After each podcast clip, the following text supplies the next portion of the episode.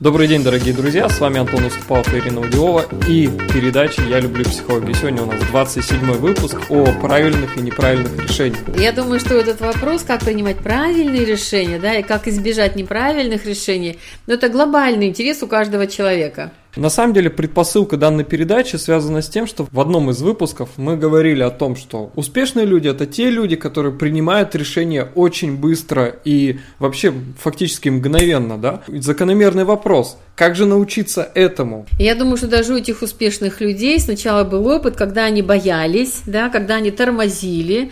И вот прямо сейчас каждый из вас может вспомнить такой случай, да, когда очень хочется, но страшно. И это, ну, очень показательно. Это нормальный путь развития вашего характера. И мы с тобой, по-моему, не раз уже говорили, что характер определяет все. И умение принимать правильные решения – это просто новая, сформированная взрослым человеком привычка.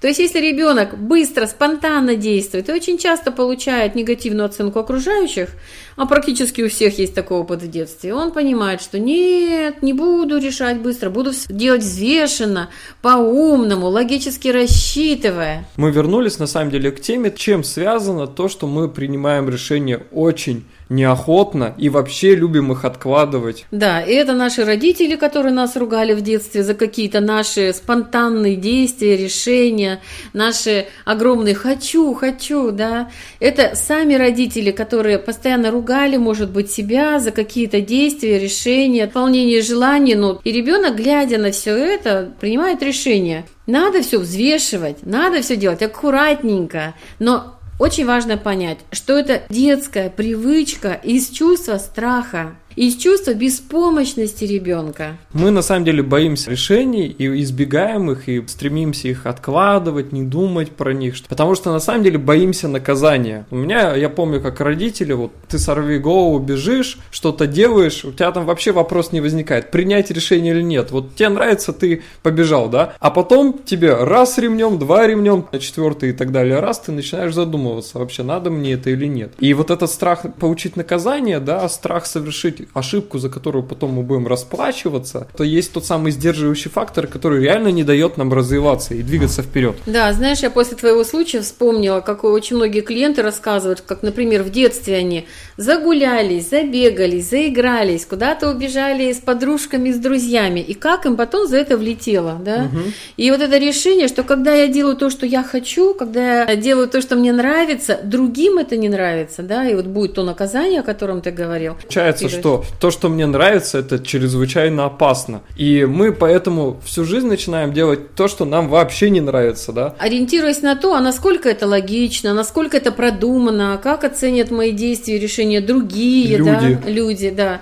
И мы совершенно в этот момент отодвигаем свои желания и отодвигаем возможность развиваться боимся что-то принять, какое-то решение только из-за того, что мы реально, ну, во-первых, причина это страх получить наказание, да, самое главное. Да, боимся как-то по-глупому выглядеть в глазах других людей. Как да? же преодолеть этот страх? Как же вернуть тот, ту радость и тот интерес? Я знаю, у тебя есть одна очень интересная формула, которую ты можешь поделиться и которая потрясающе чудесно работает, просто на ура. Да, это чувство страха, которое вы очень хорошо внутри себя знаете, если не знаете, просто понаблюдайте за этим. Когда оно появляется, чаще всего она говорит о том, что для вас очень важно. Например, страшно выступать перед аудиторией. Да? У меня только что клиентка рассказывала, как она представляла свою компанию. Она говорит, я просто не помню, как это произошло, настолько я боялась.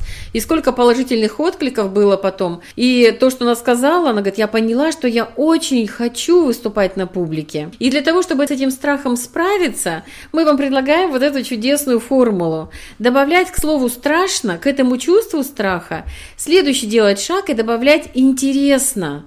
И переключать фокус своего внутреннего внимания на то, что интересно. Страшно выступать на публике, но как интересно, как я могу донести что-то важное для людей страшно интересно, кто получится из того, что вот сегодня произойдет, да, какие клиенты у меня будут, с какой пользой, да, какие результаты получат другие люди и много-много другое. Ты видишь, мы еще и говорим о пользе для других, да, и вот этот интерес, он переключает нас с нашего индивидуального переживания на то, что мы можем сделать интересного и для себя, и для других. Получается, мы так можем вернуться обратно вот к тому искреннему интересу, который у нас был в детстве, и пройти через э, вот этот барьер наказания. Наказание, на самом деле, это то, что останавливает останавливают нас вообще от прорывов наших жизней. Да, все наказания остались в детстве, это надо очень четко себе понять. Если мы их не перетягиваем и сами себя не наказываем, да, а такое тоже бывает, есть у нас такие любители самонаказания, мы просто забываем, что на самом деле сейчас во взрослом состоянии у нас все открыто, все возможности. И только в наших силах вот этот фокус перемещать. И мы знаем очень много успешных людей, у нас прямо сейчас с тобой великолепный пример, мы собираем круиз,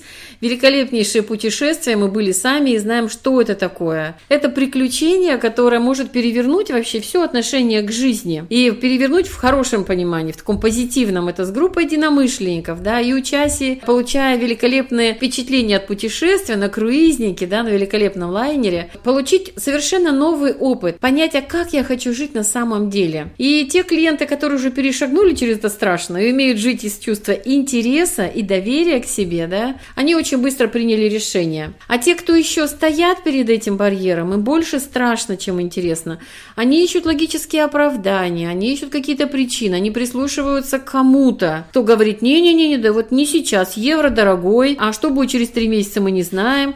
И какие-то очень правильно выглядящие логические факторы, они, как правило, именно загораживают наши желания, наши интересы искренний. Ну, согласись, все равно нелогично выглядит, что вот несмотря сейчас глобально все говорят кризис, да, но мы на самом деле берем и едем в путешествие, мы едем в круиз, мы едем на шикарном лайне, все включено, да, по пяти странам и будем путешествовать. И для многих людей действительно это все вот как-то кажется, блин, где же правда на самом деле? Вот это, мне кажется, очень хороший вопрос для многих людей. Подумайте, где же правда? Что вы считаете за правдой, да? То, что говорят как бы наши СМИ, да, или то, что нам действительно э, важно для нас самих. Как понять вообще, какое решение является правильным, а каким не, какое неправильным? Я знаю, у тебя есть классный критерий. Да, и он прямо, опять же, лишний раз у меня продемонстрировался. Вот сейчас, когда мы собираем, собираем команду да. на, на круиз, да, те, кто принимают решение, просто кричат «Вау, здорово, я еду!» И решение принято. И после этого они просто выстраивают шаги определенные. Сначала это, потом это, потом это. Все пошагово.